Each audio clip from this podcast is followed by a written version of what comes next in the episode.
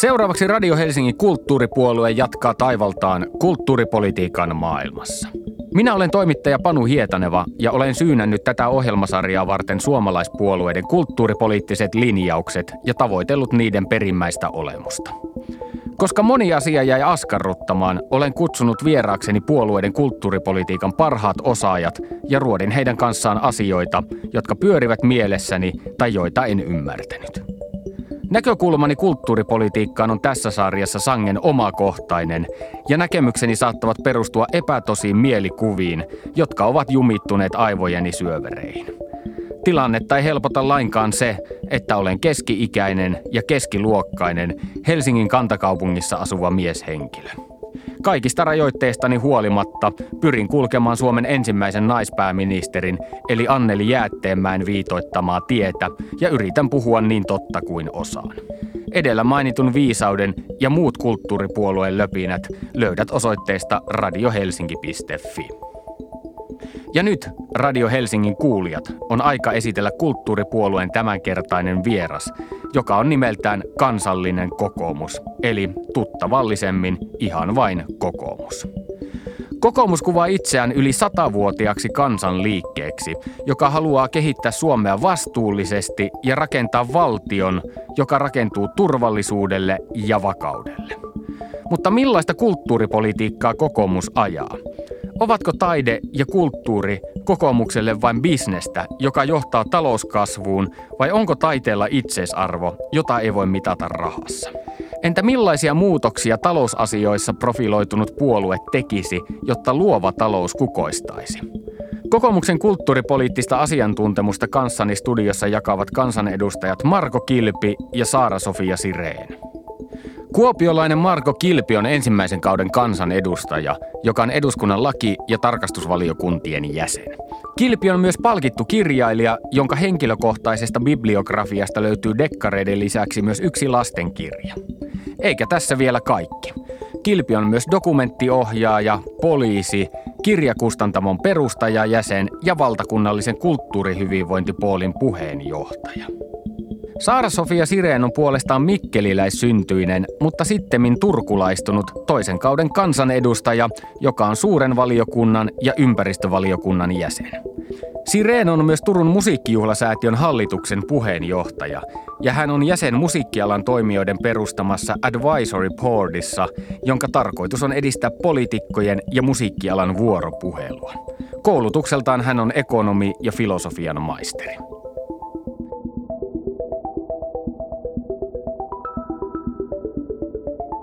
Kulttuuripuolue. Tervetuloa Kulttuuripuolueen vieraiksi, hyvät kansanedustajat. Kiitos. Oikein paljon kiitoksia. Aletaan aluksi kartoittaa kokoomuslaisen kulttuuripolitiikan luonnetta ja tavoitella sen henkeä, mutta ennen kuin teemme sen, jaamme kehuja, kuten tämän ohjelman tyyliin kuuluu. Kulttuuripuolue kiittää edustaja Kilpeä tämän henkilökohtaisesta panostuksesta kulttuuripolitiikan saralla, koska Marko, sinä olet tehnyt kuluneella vaalikaudella eniten kulttuuriaiheisia kirjallisia kysymyksiä eduskunnassa ja viime keväänä niiden määrä oli 17. Mistä moinen intohimo? No tietenkin kun tulen aika vahvasti kulttuurisektorilta, että on ihan, voin mm, puh, ihan hyvällä omalla tunnolla sanoa, että kulttuuriala ammattilainen ja olen ollut kulttuurin kanssa tekemisissä, voisin sanoa, että vuodesta 1984 asti. Niin kyllä kai se on ihan luontevaa, että myöskin sitten asia kiinnostaa ja, ja tota sen eteen pyrkii aina tekemään toimenpiteitä. Ja itse asiassa se on 19 tällä hetkellä siellä. Olenkin juuri kysymässä, että mikä on tämänhetkinen Joo. määrä? Juuri tarkistettujen mm, tilastojen perusteella 19. Entäpä sinä, Saara-Sofia Sireen, mikä kulttuurissa ja kulttuuripolitiikassa puhuttelee? Mm. Kulttuurin merkitys siis sekä henkilökohtaisella tasolla, jos ajattelee, että mitkä on sellaisia vahvoja tunnekokemuksia ja elämyksiä, niin varmaan jokainen pystyy helposti nimeämään monia sellaisia nimenomaan kulttuuriin liittyviä kokemuksia, jotka on itselleen merkityksellisiä. Mutta kyllä mä oon miettinyt paljon ja, ja halunnut edistää nimenomaan, nimenomaan näitä kulttuurin hyvinvointivaikutuksia tällaisesta ennaltaehkäisevästä näkökulmasta. Ja Mäkin olen kulttuurin parissa ja kulttuuripolitiikkaa tehnyt, tehnyt pitkään. Yksi sellainen merkityksellinen kokemus kotikaupungissani Turussa oli kulttuuripääkaupunki vuosi vuonna 2011 ja, ja silloin jotenkin konkretisoitui se, se kulttuurin merkitys ja, ja vaikutus hyvinvointiin, elinvoimaan, kasvun edellytyksiin ja ylipäätänsä vaan parempaan laadukkaampaan, laadukkaampaan elämään. Sieltä se kumpuaa. Turkulaisuus siis velvoittaa. kyllä, kyllä kulttuuripääkaupunki velvoittaa ja on kasvattanut äh, kulttuuripolitiikassa muakin. Sinä olet Marko Kilpi tehnyt tosiaan 19 kirjallista kysymystä eduskunnassa kuluneella vaalikaudella. Millaisiin asioihin olet pyrkinyt vaikuttamaan ja oletko onnistunut? Mm, varsinkin silloin, kun korona-aika oli, niin, niin kulttuurilla oli, oli todella, todella, todella vaikeaa. Ja, ja tuota, niin kyllähän se niin oli, että kulttuurisektori siinä ensimmäisenä kyllä ojan pyyhkäistiin kaiken muun tärkeämmän tieltä. Ja, ja silloin kyllä tuli tehtyä aika paljon mm, sit kaikenlaisiakin toimenpiteitä noiden kirjallisten kysymysten lisäksi ja, ja nostettua asiaa esille tehtyjä kirjoituksia ja, ja nostettua niin kuin keskustelu ylipäätään. Ja, ja kyllä mä luulen, että siellä vaikutuksiakin on ollut, että millä tavalla sitten, sitten hallitus on tehnyt toimenpiteitä, miten ylipäätään on tehty asioita kulttuuri eteen, mutta ne tapahtui kyllä kyllä sitten niin kuin valitettavan hitaasti ja myöhässä. Ja kyllähän siinä taas niin tahto käydä, että kun se kulttuuriala sieltä pyyhkäistiin ojan pohjalle, niin viimeisenä se siltä nostettiin ylös ja itse asiassa kyllä kulttuuriala ihan itse on siltä joutunut nousemaan, että tämä on, tämä on surullista kertomaa. Mistä tämä kaikki johtuu? Onko taustalla se, että teidän kolleganne Arkadianmäellä eivät välttämättä suhtaudu kulttuuriin ja kulttuuripolitiikkaan yhtä intohimoisesti kuin esimerkiksi te kaksi? Mm. No mä luulen, että äh, tämä koronapandemia niin osoitti vähän sen, että se ei ole prioriteeteissa riittävän korkealla. Ja siihen on varmaan monia syitä, mutta et kun kriisi jatkui vuosia ja tässä oli ala, jonka toimijat otti merkittävästi suurempaa hittiä kuin jotkut muut alat ja, ja vastaavasti sitten eivät saaneet sellaista apua ja, ja tukea, joka, joka olisi auttanut sieltä, sieltä pahimmasta tilanteesta ylös ja, ja nimenomaan tällä sektorilla on, on paljon vaikka freelance-toimijoita, jotka oli, oli välinputoajia tässä tilanteessa. Sitten siihen vaikuttaa valitettavasti varmaan myös niin kuin edu, edunvalvonnan rakenteet. Et meillä on perinteisiä, hyvin vahvoja tahoja, jotka varmasti huolehtii siitä omasta edunvalvonnastaan. Niin kulttuuri ei ole ehkä järjestäytynyt niin, niin vahvasti samalla tavalla tähän mennessä. Nythän kulttuuri on tämän kriisin myötä järjestäytynyt ja se ääni on, on kuulunut vahvemmin, että pitkään sen eteen piti tehdä töitä ja varmaan esimerkiksi tämä alan toimijoiden ää, mielenosoitus tuolla eduskuntatalon edessä oli niin kuin yksi vaikuttavimpia mielenosoituksia, mitä ollaan nähty, koska se, se osoitti sen, sen voiman ja, ja merkityksen, että aika moni ehkä havahtui siinä vaiheessa. Ja onhan se ollut kauhean turva, turhauttavaa meillekin niin kuin oppositiosta äh, katsoen, että, että mäkin olen Markon äh, kirjallisia kysymyksiä allekirjoittanut ja, ja tehnyt myös omia liittyen nimenomaan kulttuuritoimijoiden tukemiseen ja, ja näiden rajoitusten epäoikeudenmukaisuuteen suhteessa ää, kulttuurialaan, tapahtuma-alaan, niin, niin tota, e, eihän siinä riittävän nopeasti pystytty toimimaan. Ja kyllähän sillä tavalla, kun mä uskoisin myöskin niin, että, että jotenkin alitajuntaisella tasolla vähintäänkin edelleen on meillä vallalla sellainen ajatus, että, että jotenkin kulttuuriala ei ole niin ns. vakavasti otettavaa ala. Että sitä kulttuuritusta, ei, sitä ei voi syödä, sitä ei voi juoda, eikä, eikä se niin kuin, sitä voi pukea päälle. Niin, niin tuota, että kyllä se edelleenkin meillä niin kuin, se alan äh, kokonaisvaltainen arvostus on, on, on kyllä sillä tavalla niin kuin peruslähtökohtaisesti ma- matala, vaikkakin me kulutetaan sitä kulttuuria koko ajan jatkuvalla syötöllä, niin jotenkin se kuitenkin pidetään niin kuin itsestään selvänä, että se jostain vaan ilmestyy. Ja, ja, ja sen takia niin kuin sen, sen niin kuin kokonaisvaltainen taas ymmärtäminen, että mitä kulttuuriala on, mit, mitä se tarkoittaa, kun ihmiset tekee sitä niin kuin työkseen ja, ja, ja näin, niin, niin se, se, siinä on edelleen tekemistä. Ja kyllä se ehkä mun mielestä niin kuin aika hyvin tuli ilmi tässä nyt korona-aikaan, että, että näin tahtoo olla ja siinä meillä aika paljon tekemistä. No ehkä siinäkin on, on se, se niin kuin osatekijä, että, että meillä edelleen, edelleenkään tämä kulttuuriala ei ole niin iso toimiala, kun esimerkiksi verrataan muihin Pohjoismaihin, verrataan Ruotsiin esimerkiksi, että puhutaan niin teollisuuden alasta suorastaan, että se, se on niin valtavasti tuloa ja valtavasti vientiä on sen puolelta, niin se on niin helppo myöntää, tämä on tärkeää. Mutta sitten niin kun, kun mennään ihan taiteen tekemiseen ytimeen tälle, niin kyllähän siellä vielä edelleenkin meillä on niin opiskelua ja ymmärtämistä siitä, mitä se merkitsee. Kulttuuriala kärsii siis kulttuurin abstraktista luonteesta, ikään kuin siitä, että siihen on vaikea, vaikea tarttua ja sitä on vaikea ikään kuin suureiden kautta osoittaa sen merkitystä. Mutta mitä tälle kulttuurin arvostukselle voidaan sitten tehdä? Esimerkiksi OKMn tulevaisuustyöryhmähän on peräänkuuluttanut seuraavalta hallitukselta toimia nimenomaan kulttuurin arvostuksen kasvattamisen eteen. Hmm.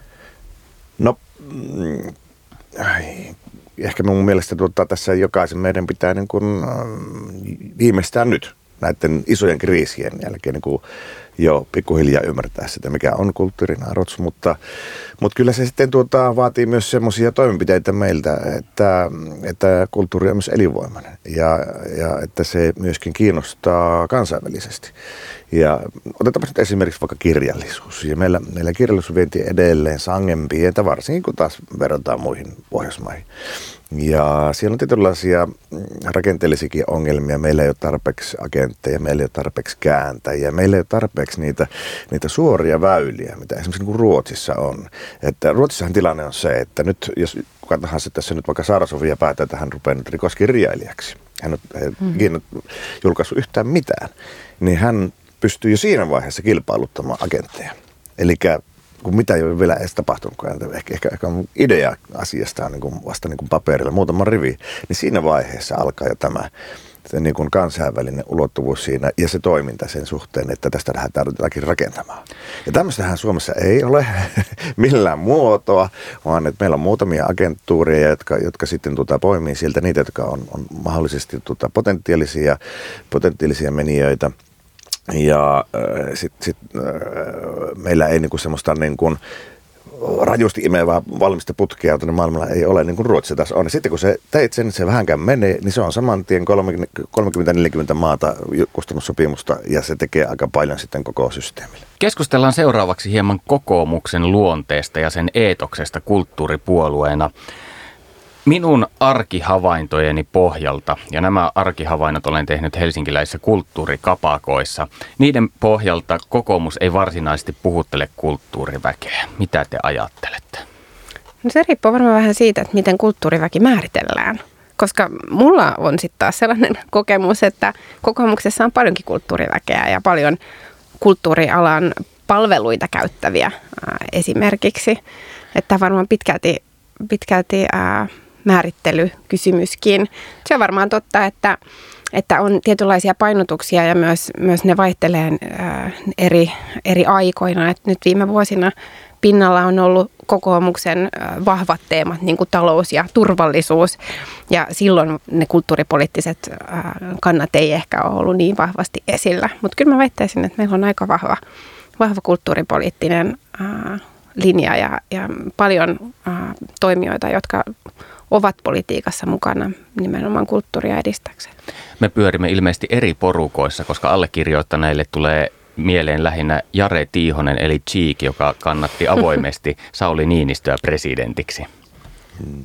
Joo, ja kun kysyt sitä, että, että kulttuuriväki harvemmin äänestää kokoomusta, niin kyllä kai siinä ehkä jonkinlainen peräkin on. Ja, ja kyllähän mä on taas sitten kun toimin kulttuurisektorilla sitten ihan niin kuin töiksenikin, niin kyllä mä sitä niin kuin aistin ja näen, että välillä, välillä on suksi ristissä aika pahastikin. Mistä se johtuu? No, siinä on varmaan tosi pitkät historialliset tekijät, jotka ei oikein niin kuin tänä päivänä enää millään tavalla ole relevanttia eikä, eikä mm, realismia. Et se on, mä olen vaan ihmetellyt itsekin sitä, että mikähän tässä oikein on. Plus sitten se tietenkin, että, että meillä on tällä tietyllä tavalla myöskin keskiössä on, on tämmöisiä vähän kovempia, kylmempiä asioita ja arvoja, niin kuin talous ja turvallisuus. Ja, ja, ja tämmöisiä hyvin mielenkiintoisiakin tilanteita on tullut, että, että tota, kun minä myöskin sillä turvallisuuden puolella on kovasti asioita nostanut esille ja, ja niitä niin kuin pyrkinyt viemään eteenpäin, niin sitten jos kulttuuri vähän puolelta, niin se, se, on, se on sitten niin kuin, se on aiheuttanut pelästymistä ja, ja aika rajujakin reaktioita. Kyllä yksi, yksikin ihan ammattitaiteilija, tuttukin ihminen, niin tuli kadulla vastaan ja sanoi, että lopeta tuo natseilu. Et, et niin kuin, ja tosissaan vielä sanoa tämä, niin minusta se oli aika semmoinen pysäyttävä. Mä oikein heti alkuun siinä pystynyt sanomaan mitään sillä asialla, koska en itse kokenut tätä asiaa sillä tavalla, mutta se pisti niin kuin mietityttämään aika paljonkin kuitenkin, että, että meillä eletään tämmöisessä tilanteessa, missä, missä niin kuin Euroopassa taas soditaan ja joka niin kuin vaikuttaa ihan kaikkiin meihin ja, ja saa niin kuin aikamoiset eskalaationkin vaarat, niin sitten sit se niin kuin reaktio on tuommoinen sieltä, sieltä niin kuin kulttuurisektorilta, niin se on ehkä semmoinen karkein esimerkki siitä, että milloin ollaan niin kuin aika lailla niin kuin eri linjoilla ja, ja sukset on, on ristissä. Et tota, et näissä on mielenkiintoisia asetelmia kyllä aina välillä. Politiikka on kasvavissa määrin mielikuvapeliä ja niitä mielikuvia rakentuu ja niitä rakennetaan myös tietoisesti ja, ja valitettavasti omankin poliittisen urani, joka nyt on jatkunut 15 vuotta suunnilleen, niin, niin tällainen vastakkainasettelu on, on vahvistunut ja, ja viholliskuvien maalaaminen lainausmerkeissä on, on vahvistunut.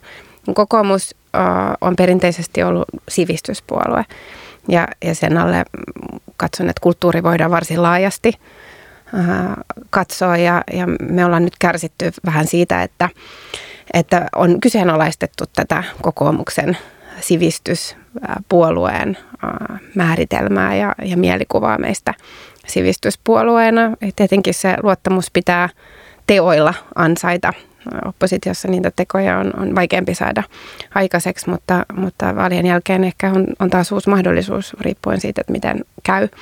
Mutta vaikka viime kaudella niin, niin kokoomuksen ää, sivistys poliittinen kylki sai kolhuja näistä surullisista ja surullisen kuuluisista koulutusleikkauksista, joka varmasti vaikuttaa siihen mielikuvaan, vaikka ne eivät niin kulttuuriin kohdistuneetkaan.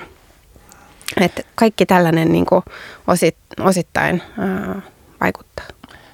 Politiikka on tosiaan mielikuvaa peliä ja kun minä kuulen sanat kulttuuri ja kokoomus samassa lauseessa, niin ensimmäinen mielikuvaani on termi kulttuuriporvari. Ja kun mietin tätä kulttuuriporvari-termiä, niin en oikeastaan edes tiedä, mitä se tarkoittaa. Tiedättekö te? no, tässä on ehkä pari esimerkkiä, mitä se voi esimerkiksi Eli te olette kulttuuriporvareita. Niin, no siis mä en tiedä, onko tämä tota, kehu vai, vai onko tämä haukkuma sana. Se on vähän niin kuin sivistysporvarikin, että et sivistysporvareiden perään uh, huudellaan. Mutta kyllä mä ajattelen, että se on niin kuin kokoomuslaisesti ajatteleva poliittinen toimija, lähtee niin kuin vapaudesta ja, ja vastuusta, niin kuin meidän arvot lähtee, joka ymmärtää tämän kulttuurin merkityksen ja moninaisuuden. On, on kiinnostunut kulttuurin edistämisestä. Kyllä mäkin niin olen taipuvainen ajattelemaan, että me ollaan aika hyvä esimerkkiä, eläviä esimerkkiä siitä, mitä tuo voisi olla. Tuota, niin, ja ja se, se mielikuva, siinä, siinäkin on varmasti semmoisia niin kuin vanhoillisia, pinttyneitä mielikuvia, mitä se oikein on, että se liittyy liittyisi jotenkin siihen, että, että mm, kulttuuriporvari se, se lähinnä vain omistaa. kulttuuriharrastaminen lähinnä on ja kulttuuritoimiminen on sitä, mutta, mutta äh, tämmöiset, tämmöisetkin mielikuvat pitää kyllä muuttua pikkuhiljaa mun mielestä. Ja myöskin sitten se, että, että, äh, että kulttuurille on, on mun mielestä niin kuin on kyllä tosi ahdasmielistä ajatella niin, että sille on jonkinlainen omistajuus. Että joku puoluekanta nyt vaikuttaisi siihen, että, että nyt voiko toimia kulttuurialalla uskottavalla tavalla – vai ei.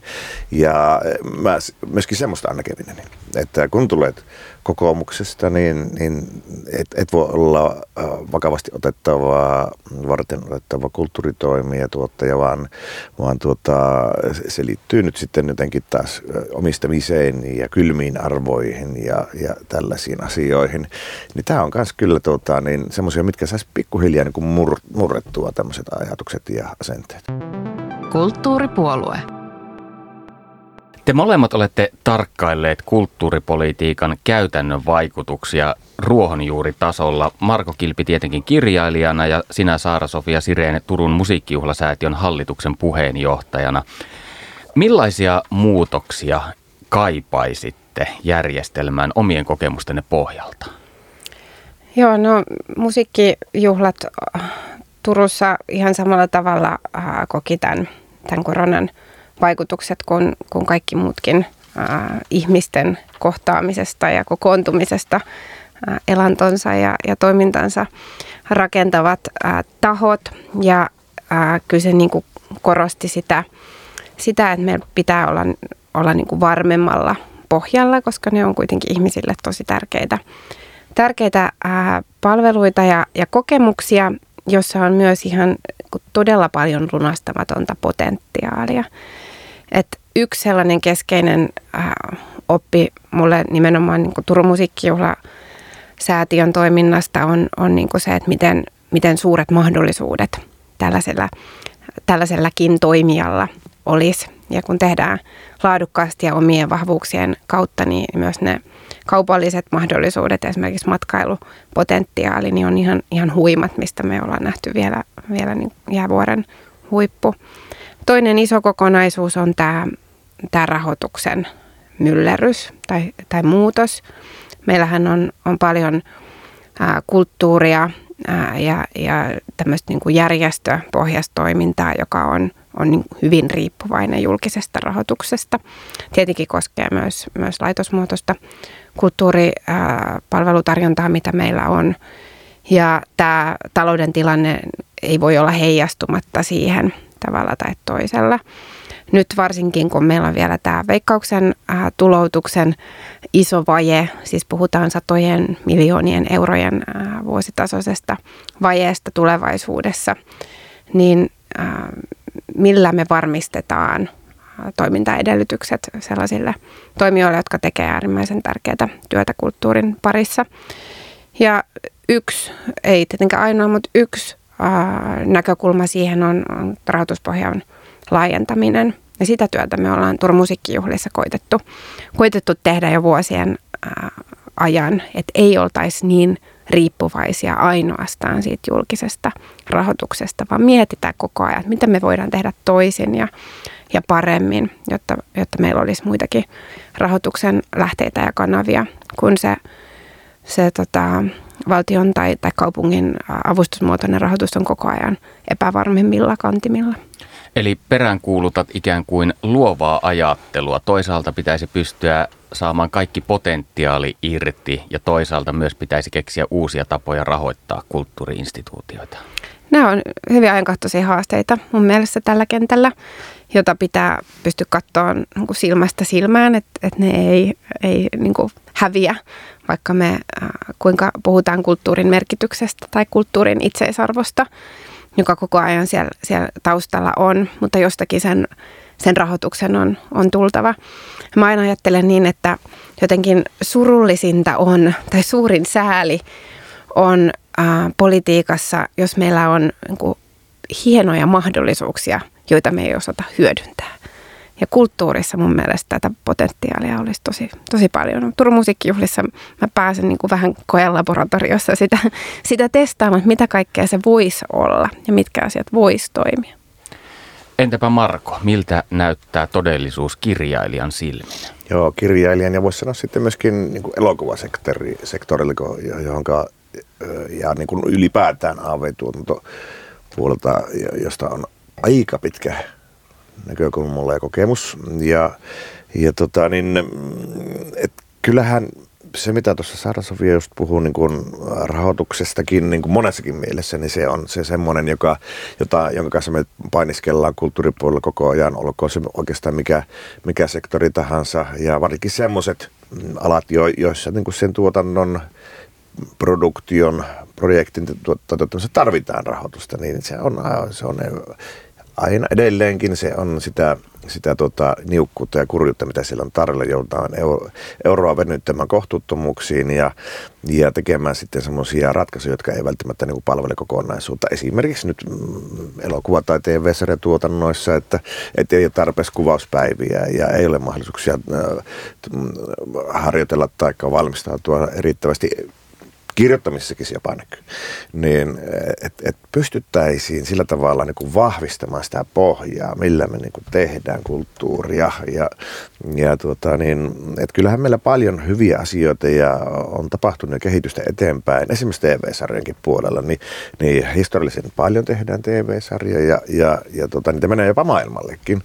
Mutta sitten mä niin kuin vielä peräänkuuluttaisin myöskin semmoista rohkeutta että kun verrataan nyt, että minkälaisia tuotantoja kulttuurisektorilla ylipäätään on niin pohjoismaisella tasolla, niin, niin kyllä siellä niin kuin näkyy selvemmin sellainen niin kuin oma peräisyys ja, ja niin kuin rohkeus tehdä päätöksiä siitä, että millaisia juttuja me tehdään ja, ja millä tavalla nyt sitten niin kuin kuvastaa sitä elämää ja, ja kulttuuria, missä eletään. Ja, ja mä oon nyt sillä tavalla tehnyt semmoisen havainnon mielestäni tässä jo useamman vuoden aikana, että meillä, meillä tehdään vähän semmoisia niin liikaa varmoja ratkaisuja jolla, sitten niin kuin, ei välttämättä niin kuin pankkia räjätetä eikä tehdä niin kuin muutoksia, eikä tule niitä game changereita siltä sitten sillä tavalla, kuin mitä meillä olisi mahdollisuuksia semmoisia. Meillä on täydet mahdollisuudet olla ihan samalla viivalla kuin joku Islanti, 350 000 ihmisen niin kuin populaatio, joka, joka tuolla kansainvälisellä kulttuurisektorilla menee kaukana tuolla taivaanrannassa me perässä tullaan ja ihan samalla tavalla kuin muutkin Pohjoismaat. Niin, niin kyllä tässä niin kuin, kaikki ei ole rahasta kiinni, mutta sillä on iso merkitys. Sillä on todella iso merkitys ja sitä ei niin hirveän paljon tarvitse lisää. Nytkin esimerkiksi Jalmari Helanderin uusi elokuva Sisu 6 miljoonaa euroa niin se näkyy kyllä kankaalla. Että, että sitten kun siinä on muutama miljoona lisää, niin, niin lopputulos on ihan erilainen. Ja sitten myöskin se, että mitä mä tarkoitan sillä, että pitää olla laajempi eh, pohja, millä tehdään kulttuuria, niin just ne rahoitusmallit ja mahdollisuudet, niin näitäkin on esimerkiksi AV-alle tullut lisää on, on, on sijoitustoimintaa riskirahoitusta tällaisia tullut, joka on hirveän hyvä. Näitä pitäisi saada lisää. No sehän vaatii sitä, että nähdään se ala niin kuin kannattavana, niin johan niitä rupeaa siltä tulemaan. Ja että et, et, se on vähän niin kuin munakana-ilmiö tai vastaava, että, että tota, niin, tämä kokonaisuus saataisiin toimimaan. Kulttuuripuolue. Seuraavaksi on taas aika tarttua puhelimeen ja jatkaa retkeä kulttuuripolitiikan kulisseissa. Pohjimmiltaan kulttuuripolitiikassa on kyse varsin simppelistä asiasta. Kenelle rahaa annetaan ja kuinka paljon? Kun asian perehtyy tarkemmin, huomaa välittömästi, että kysymys kulttuurin ja taiteen rahoituksesta on sangen monimutkainen. Jopa tarkka tieto siitä, kuinka paljon rahaa taiteeseen ja kulttuuriin Suomessa käytetään, on hämärän peitossa.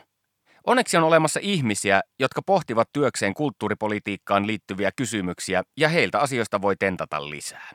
Päätin soittaa kulttuuripolitiikan tutkimuskeskus Kuporessa työskentelevälle kulttuuripolitiikan tutkija Olli Jakoselle. Kysyin häneltä muun muassa siitä, miksi rahasummia on haastavaa laskea, mihin kulttuurimäärärahoja käytetään ja millainen rooli säätiöillä on taiteen rahoituksessa. Useissa lähteissä mainitaan, että kunnat ja valtio käyttävät yhteensä noin miljardi euroa kulttuurin ja taiteen rahoitukseen. Kulttuuripolitiikan tutkija Olli Jakonen, miksi näitä rahamääriä on haastavaa laskea tarkasti? Tuohonhan on monta syytä.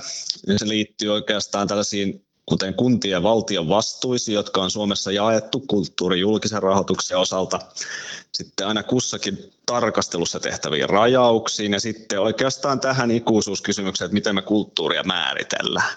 Eli me usein käytetään kulttuuria ja taidettakin ihan sekaisin näissä, mitä me puhutaan ja määritellään tätä rahavirtoja.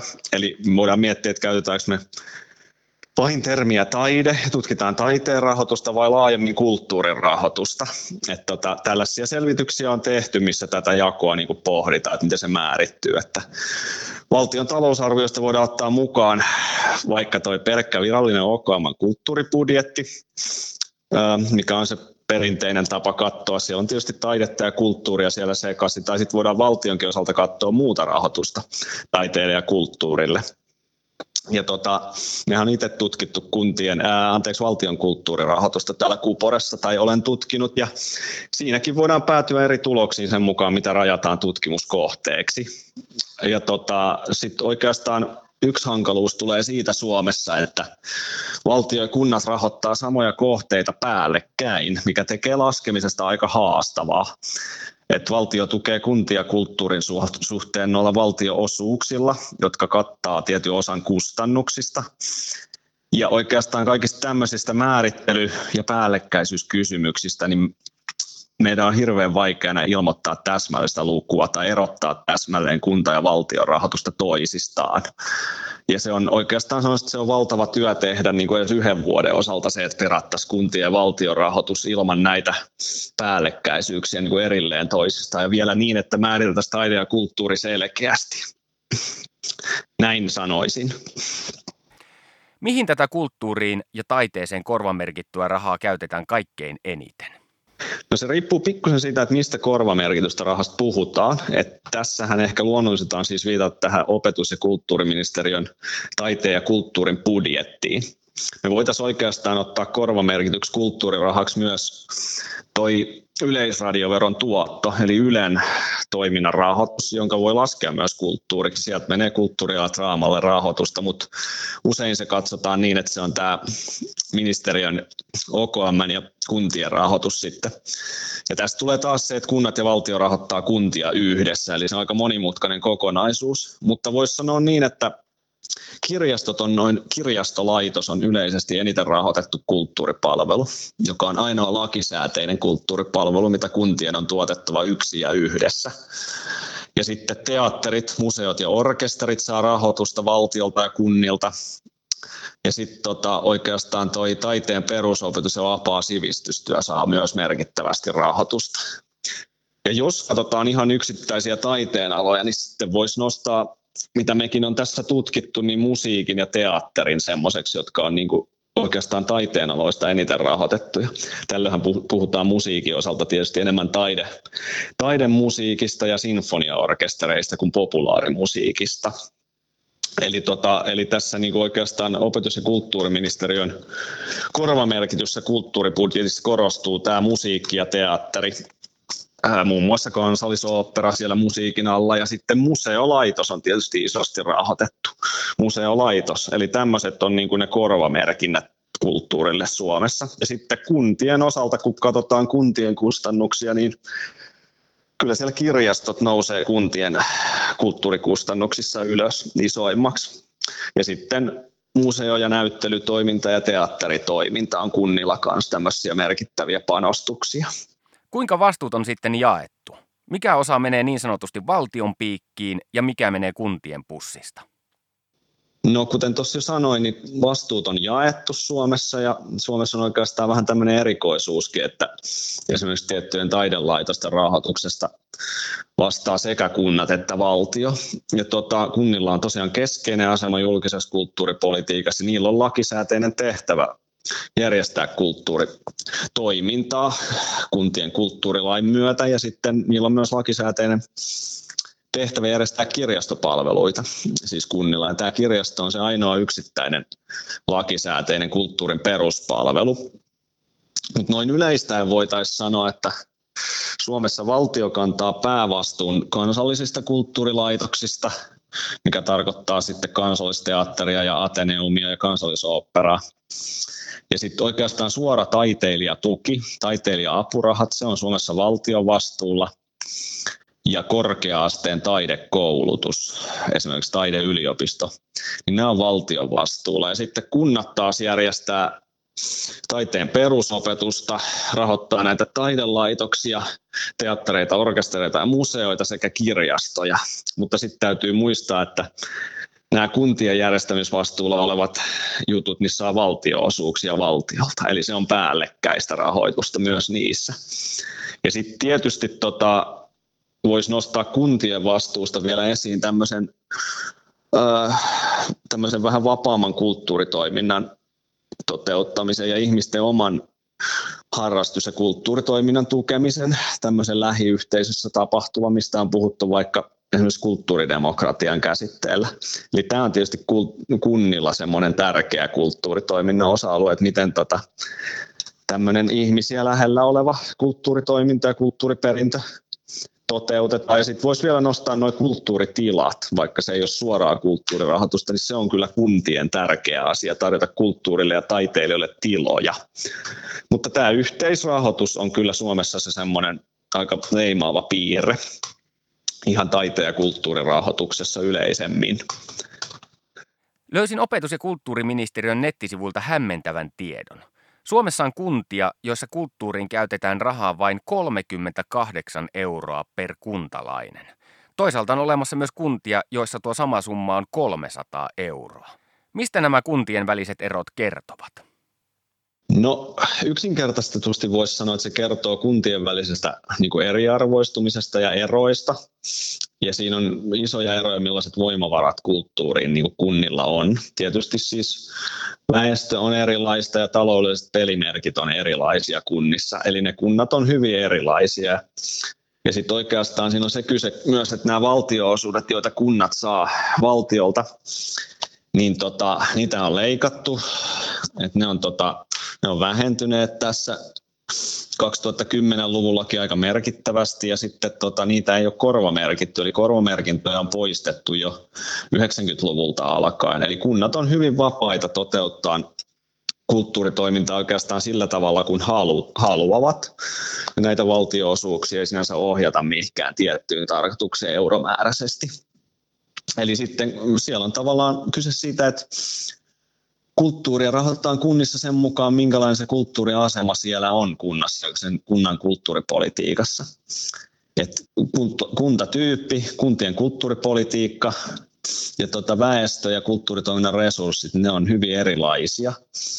Ja sitten yksi tämmöinen tuohon kuntien tuohon kustannusten eroihin vaikuttava tekijä on tietysti tämä kulttuuripoliittinen rakenne, että kunnat saa organisoida kulttuurihallintonsa ja palvelunsa oikeastaan itse, ja sekin vaikeuttaa sitä, että miten nämä erilaiset kustannukset näkyy meille tilastoissa.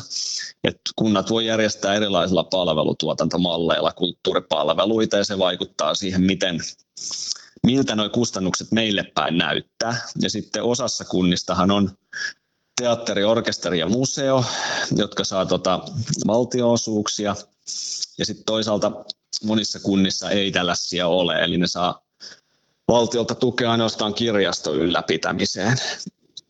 Niin tota, nämä kaikki vaikuttaa aika paljon siihen, että kyllä se niin menee, että noissa kaupunkimaisissa kunnissa niin se on vähän tuommoista vahvempaa tämä kulttuuriresurssointi usein, kun maaseutukunnissa se voi olla tota, aika pientäkin, mitä siellä sitten tapahtuu, kun ei ole valtionosuuslaitoksia. Suomessa on lukuisia säätiöitä, jotka rahoittavat taidetta ja kulttuuria, mutta millainen vaikutus niillä on isossa kuvassa? Nykyään erittäin suuri merkitys, erityisesti tuota taiteilijatuessa. Että oikeastaan tämä säätiöiden, säätiöiden tuki on kasvanut koko ajan taiteelle suhteessa valtion rahoitukseen, joka on ollut aika jähmettynyt. Eli tota, jos katsotaan ihan tota suorinta taiteen tukea tai taiteilijatukea, taiteilija-apurahoja, niin kyllä siinä säätiöiden rooli on jo oikeastaan ylittänyt valtion tason. Että tota, mulla on tässä esimerkiksi tietona, että vuonna 2021, 2021 niin säätiöt rahoitti taidetta öö, noin 80 miljoonalla eurolla ja sitä voi tietysti suhteuttaa siihen, että valtion taiteen ja taiteilijatuesta vastaavan taiteen edistämiskeskuksen jakamat apurahat, niin oli tota, ne on ollut suunnilleen tuommoista 10 ja 20 miljoonan välillä, vähän niin kuin laskutavasta riippuen. Eli tämä säätiöiden tuki on todella iso verrattuna tähän valtion esimerkiksi taiteen edistämiskeskuksen tukeen verrattuna. Kiitos kulttuuripolitiikan tutkija Olli Jakonen. Me jatkamme keskustelua rahasta seuraavassa kulttuuripuolueen jaksossa. Nyt takaisin studioon, jossa kokoomuksen kulttuuripolitiikan ruotiminen jatkuu. Kulttuuripuolue. Matka jatkuu kulttuuripolitiikan syövereissä ja seuraavaksi on aika suunnata katse tarkemmin kokoomuksen kulttuuripoliittiseen linjaan. Kokoomuksen kulttuuripoliittinen linjaus kulkee otsikolla Uutta luova Suomi ja teksti sisältää puolueen vision taiteen ja kulttuurin tulevaisuudesta. Olen kahlannut läpi eri puolueiden kulttuuripoliittiset ohjelmat, eikä niissä ole kovinkaan suurta revittelyä. Allekirjoittaneen epätieteellisen sisältöanalyysin perusteella kokoomus on ehkä hituusen muita puolueita enemmän kiinnostunut taiteesta ja kulttuurista talouden näkökulmasta. Mikä teidän mielestänne on kokoomuksen kulttuuripolitiikan ko- kova ydin? Mikä tekee siitä leimallisesti kokoomuslaista? Mm. Tämä ohjelma, mihin, mihin tuossa viittaat, niin se on viime kaudelta. Mä olin itse sitä tekemässä viime kaudella, kun äh, olin sivistysvaliokunnan jäseni ja, ja kulttuurin kanssa paljon tekemisissä ja, ja osa niistä tavoitteista niin on edennytkin mitä silloin käynnisteltiin. Nyt meillä on ollut työn alla uusi kulttuuripoliittinen ohjelma tai sen päivitys. Ja se vielä tässä vaalien alla on, on tarkoitus julkistaa, joka terävöittää tätä, tätä kulttuuripoliittista linjaa, mikä kokoomuksella on. Varmaan on ihan luonteenomaista, että kokoomusaiseen ajatteluun tämä talouden kulma kytkeytyy vahvemmin kuin ehkä muiden puolueiden. Mutta se ei ole kuitenkaan koko totuus, että ei, ei kokoomuksessakaan taloutta ajatella itseisarvona, vaan sehän on, on niin kuin väline, joka mahdollistaa meille tärkeitä asioita. Olisi sitten hyvinvointia tai ympäristötoimia, toimintaa tai, tai ää, kulttuuripalveluita, jotka on meille ihan, ihan valtavan tärkeitä. Ja sitten se liittyy just tähän kulttuurin ää, taloudelliseen ja kaupalliseen potentiaaliin, jos meillä on vielä, vielä paljon hyödyntämättä. Marko puhui tuosta AV-alan potentiaalista ja, ja mahdollisuuksista. Ja yksi onnistuminen viime kaudelta oli tämä AV-alan kannustinjärjestelmä, mitä mitä olin äh, itse vahvasti edistämässä. Siis aika pieni juttu, ei, ei mikään maailman mediaseksikkäin eikä, eikä suurten otsikoiden asia, mutta se on edistänyt suomalaista kilpailukykyä tällaisella sektorilla, jos meillä on tosi vahvaa osaamista. Ja oli epäreilu kilpailuasetelma, kun, kun monella muulla valtiolla tämmöinen kannustinjärjestelmä oli ja meillä ei ollut sitä tarjota. Ja, ja se laadittiin ja se on toiminut hyvin ja se on tuonut alalle kasvumahdollisuuksia Suomeen. Vastaavia esimerkkejä on muillakin kulttuurisektoreilla varmasti vielä hyödyntämättä. Kokoomus viilaa parhaillaan tulevaa kulttuuripoliittista linjaustaan, mutta millaisia asioita tulevaisuudessa teidän asialistallanne tulee olemaan? Uskaltaako tässä vaiheessa kertoa vielä tarkemmin? No ainakin henkilökohtaisesti näkisin niin, että, että tuota, ää, juurikin sitä kulttuurin rahoituspohjaa on vahvistettava,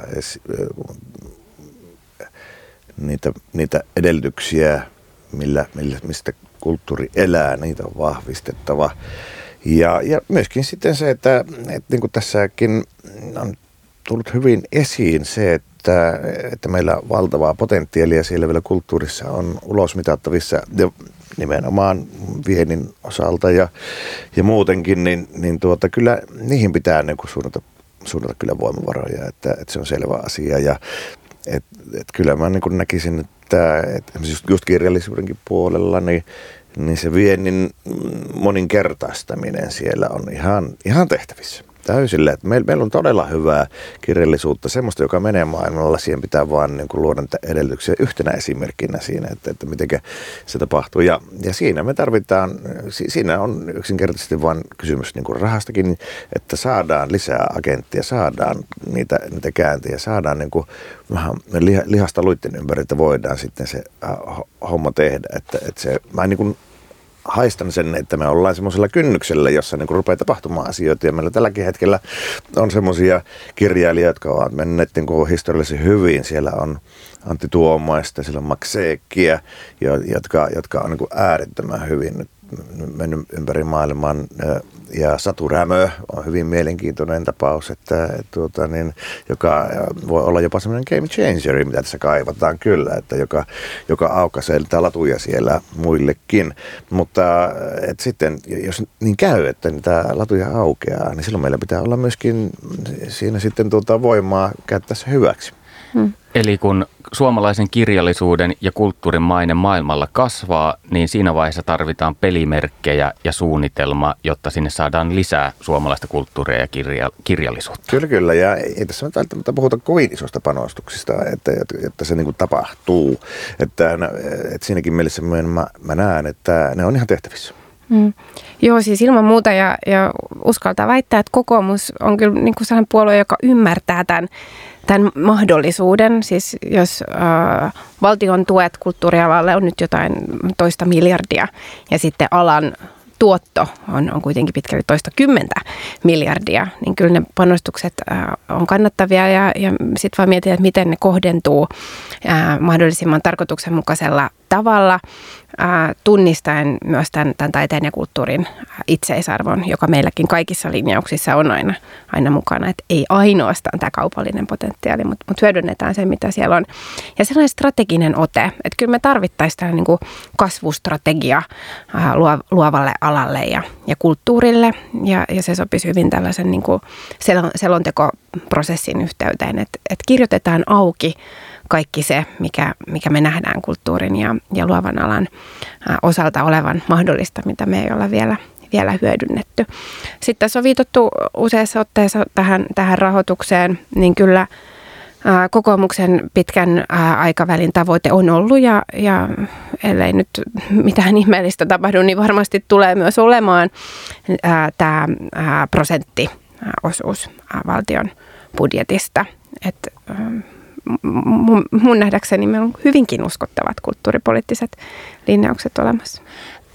Lähes kaikki puolueet peräänkuuluttavat tätä prosenttisääntöä, eli tulevaisuudessa kun veikkaus voitoista korvamerkityt rahat loppuvat ja rahat otetaan tulevaisuudessa valtion budjetista, niin tarvittaisiin noin 125 miljoonaa euroa lisää rahaa taiteeseen ja kulttuuriin. Pidättekö te tätä realistisena nyt, kun Juusto Höylä valitettavasti tulevaisuudessa leikkaa? Mm-hmm. Jo tähän, nämähän on aika niin kuin tällaisia konkreettisia tavoitteita, nämä, nämä prosenttiosuudet. Ja nythän tietenkin, kun valtion budjetti on kasvanut, suorastaan paisunut viime vuosina, niin, niin sitä suurempihan osuus myöskin tämä yksi prosentti siitä, siitä budjetista on. Toinen ää, mahdollinen tavoite on, on niin kuin tarkastella suhteessa BKT, jossa sitten taas voitaisiin ulos mitata tätä, tätä kasvupotentiaalia ja nimenomaan tämän, tämän elinkeino-näkökulman kautta, mikä, mikä voisi myös olla luonteva. Mutta ei, ei se helppo tule missään tapauksessa olemaan. Se on hieno konkreettinen tavoite, minkä edistymistä kyllä kannattaa seurata, koska siihen on, on tosiaan monen puolueen taholta sitouduttu. Tässä, tässähän muuten nähdään se pragmaattisuus, mikä tähän kokoomuksen toimintaan liittyy, että minkä takia me pidetään niin taloutta ja sen, sen kohentamista ja vahvistamista ja, ja tasapainottamista tärkeänä, niin on juurikin se, että kun talous on hyvällä pohjalla, jul, vahva julkinen talous, niin se mahdollistaa sitten esimerkiksi tämmöiset prosenttiosuudet kulttuuriin ja, ja palvelut ja yli, ylipäätään niin kuin, niin kuin hyvinvoinnin tässä maassa. Ja, ja mun, se on yksi syy, minkä takia mä, minä kokoomuksessa on, että, että niin kuin aina löytyy niin kuin järkevä ja, ja pitää löytää järkeä siihen tekemiseen niin, että me voidaan niin kuin mahdollistaa asioita. Ja samalla tavalla myöskin, kun mä puhun taas kulttuurista, niin kun mä puhun siitä, että meidän pitää saada niin tuotoksimme tuonne maailmalle, pitää saada myyntiä ja, ja, ja kirjallisuutta menemään tuonne elokuun ja ihan mitä tahansa, niin se nyt ei tarkoita sitä, että dollarit ja euron kuvat silmissä täällä juoksennellaan tuota, niin, ja törmäillään toisimme, vaan että, että se, kun, kun rupeaa tulemaan tuottoja ihan tuota, niin merkittävälläkin tavalla kulttuurin puolelta, niin se taas mahdollistaa sen, että, että sitten koko ala vahvistuu ja se mahdollistaa sitten semmo, semmoisen taiteen tekemisen, joka ei välttämättä ole edes tarkoitettu siihen, että se tuottaa tuottaa niin kuin, uh, hirveästi sinne viivan alle. Ja, ja jos me ajatellaan, että, että semmoinen kulttuuri ja taide on hyvä, joka niin kuin tuottaa, niin se on vaarallista ajattelua. Mm. Semmoista ei pidä niin kuin missään nimessä niin kuin viljellä semmoista ajattelua, vaan, vaan niin kuin, kulttuuria pitää taas niin kuin nähdä isona kuvana, että siellä jotkut tuottaa, se auttaa koko alaa, jotta siellä voidaan tehdä niitäkin, jotka on äärimmäisen tärkeitä ja, ja, ja keskustelun avauksia ja reaktioita aiheuttavia juttuja juttuja. Mm. Tulkitsinko siis oikein, että kokoomus hakee ikään kuin balanssia taiteen ja kulttuurin tuottavuuden ja itseisarvon välillä? Ja kun tämä balanssi löytyy, niin silloin kulttuuri- ja taideala voi hyvin. Niin ei ne, tai siis ei ne ole ristiriidassa. Mä en tiedä, tarvitsi sinne varsinaisesti niin kuin ajatella, että, että niiden välillä tasapainotetaan, vaan tunnistetaan molemmat näkökulmat. Että meillä kokoomuksessa on, on luonteenomaista ja, ja mielestäni oikein perusteltua, että mietitään niitä kaupallisia näkökulmia ja niitä mahdollisuuksia. Siis työpaikkoja, vientiä, veroeuroja, elinkeinoa, elinvoimaa. Mutta se ei saa olla ristiriidassa sen, sen taiteen ja kulttuurin itseisarvon. Siis se on meidän yhteiskunnan aivan ydintä, että millä tavalla niin kuvataan ympäröivää maailmaa ja, ja tulkitaan ja, ja minkälaisia elämyksiä ihmisille kulttuuri mahdollistaa ja se itsessään on jo arvokasta. Että tätä ei ehkä voi alleviivata liikaa. Kokoomus lähtee ajattelussa juurikin siitä, että nämä kaupallinen potentiaali pitää, pitää hyödyntää, mutta kulttuuria ei katsota ahtaasti ainoastaan sen kaupallisen näkökulman kautta. Kyllä se on luonnollinen kokonaisuus. Kyllä. Ei, se, ei siinä ole mitään ristiriitaa eikä vastakkainasettelua eikä mitään tämmöistä. Että kyllä mä näen se ihan, ihan luonnollisen, niin kuin mulla on vasen käsi ja mulla on oikeaksi. Kulttuuripuolue. Seuraavalla hallituskaudella tosiaan kulttuuri- ja taiteen rahoitus kehittyy siihen suuntaan, ettei varoja oteta enää rahapelituotoista, vaan valtion budjetista. Mitä te luulette, muuttuuko suomalainen kulttuuripolitiikka jotenkin? Alkaako sellainen kulissien takana tapahtuva vääntö, mulle sulle peli? Tässä rikotaan sellaisia rakenteita, joihin meidän järjestelmässä oltiin totuttu ja, ja se on niin tosi hyvä asia.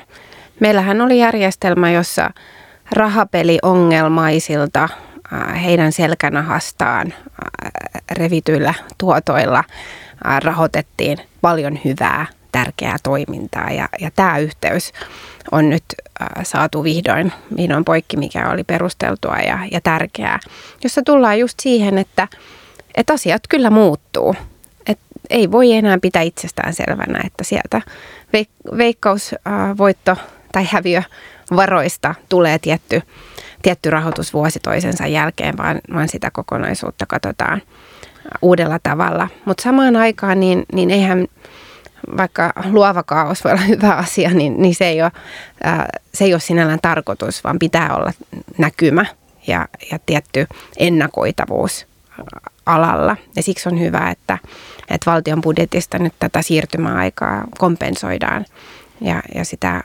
vajausta siinä osaltaan tilkitään, mutta se ei tule jatkumaan ikuisesti. Mutta alkaako Arkadianmäellä kädenvääntö kulttuuripolitiikasta eri tavalla kuin aiemmin tämän rahoitusuudistuksen myötä? Kyllähän se aina riskinsä on siinä, että, että kun poliitikot pääsee rahoihin käsiksi, niin siitä, siinä alkaa se vääntö. Ja kyllähän se on nähty. Ja, ja on, on tiettyjä sektoreita, joissa mä niin haluaisin nähdä, että, että poliitikot ei pääsi ne, tuota, vaikuttamaan rahoitukseen. Esimerkiksi poliisin, poliisi tota, on aika hyvä esimerkki siitä, että joka, joka budjetissa joudutaan vääntämään ja, ja sitä yksinkertaisesta syystä, että sitten on alibudjetoitu ihan lähtötilanteessa ja, ja siellä mm, poliitikot joutuu keskenään sitten niin tappelemaan päämärkänä, että miten siinä sitten tota, käy. Mutta minä niin näkisin myöskin sillä tavalla tässä positiivisia asioita, että se mm, Kyllä mulla sellainen käsitys on, että, että se, vaikka se rahoitus siltä rahapelituotoista on ollut tietyllä tavalla aina, aina niin kuin varma, mutta se ei kuitenkaan ollut ennakoitavaa, niin, niin, niin tässä nyt on ehkä on mahdollisuus siihen, että sitä voidaan niin kuin vähän, vähän jopa paremmalla tavalla sitten sitä rahoitusta hoitaa. Tässä on ollut tämmöinen parlamentaarinen yhteistyö taustalla, mikä on ollut kyllä tosi hyvä lähtökohta, että kaikki puolueet on, on joutunut miettimään tätä uutta asetelmaa ja kaikki puolueet on, on niin yhteisesti siihen myös sitoutunut, sillä ehkä toivottavasti osin taklataan tätä, tätä taistelutannerta. Mutta ihan varmaan ja, ja ihmisillä ähm, myös politiikassa on erilaisia painotuksia omissa kiinnostuksen kohteissaan ja, ja sidosryhmissään ja, ja niiden välillä sitten varmaan jonkinnäköistä kilpailuakin voi olla ja se ei, ei nähdäkseni ole kyllä mikään toivottava tilanne, että eduskunnan budjettikäsittelyssä ruvetaan, ruvetaan sitten jakamaan rahaa tai taistelemaan. Mutta tämä kokonaisuus, siis tarkoitan yksittäisille toimijoille, ää, mitä, mitä tälläkin hetkellä kyllä välillä näkee. Mutta tota, tämä kokonaisuus mahdollisimman pitkällä tähtäimellä mahdollisimman ennakoitavasti ja tätä parlamentaarista työtä jatkaen. Löysin kulttuurivisiosta kiinnostavan kohdan, jossa kirjoitetaan, että tulevaisuudessa täytyisi hyödyntää luovien alojen liiketoimintamalleja ja osaamista myös muilla aloilla. Millaista tämä voisi olla käytännössä? Millaista synergiaetua tästä voisi löytyä? No tietenkin kulttuurialoillahan on hyvin perinteistä se, että, että tota, ja luonnollista, että siellä aika joustavasti tehdään asioita. Et, et niin kun, ää, joudutaan tekemään luoviakin ratkaisuja sen suhteen, että millä tavalla asioita hoidetaan. Ja, ja ehkä mä niin kuin, voisin semmoista niin kuin ajattelua tuoda vähän niin kuin yleisemminkin, että, että, tuota niin, että, että, että pystyttäisiin niistä asioista sopimaan, miten, miten voidaan yhteinen hyvä viedä maaliin ja näin. Ja sitten toisaalta sitten myöskin niin kuin tarinallisuus, että, että kyllähän ihmiset, ihmisin, ihmisten niin kuin perusluonteeseen kuuluu tarinat. Ja, ja juurikin niiden, niin kuin, että millä tavalla me rakennetaan eri asioita, onko se sitten yritys tai mikä tahansa toiminta, niin aina se tarina on siellä, mitä haluaa ihmiset niin kuin kantaa eteenpäin ja, ja tuota, viedä, viedä maaliin ja kehittää, ja, joka kiehtoo. Mm. Varmaan tämä liittyy just tähän niin kuin luovuuteen ja ja yhteistyöhön erilaisten toimijoiden välillä ja ehkä ennen kaikkea siihen perusajatukseen, että ei nähdä kulttuuria niin kuin irrallisena ja erillisenä ää, muusta yhteiskunnasta tai muusta liiketoiminnasta, vaan, vaan ää, opitaan ja hyödynnetään parhaita toimintamalleja sieltä myös, myös muualla. Kiitos vierailustanne Radio Helsingin kulttuuripuolue ohjelmassa Arvon kulttuuriporvarit. Lämmin kiitos. Radio Helsingin kulttuuripuolueen tämänkertainen aihe oli kokoomuksen kulttuuripolitiikka, josta kanssani keskustelivat kansanedustajat Saara-Sofia Sireen ja Marko Kilpi. Sarjan seuraavassa jaksossa vuorossa on RKP. Kulttuuripuolueen voit kuunnella osoitteessa radiohelsinki.fi.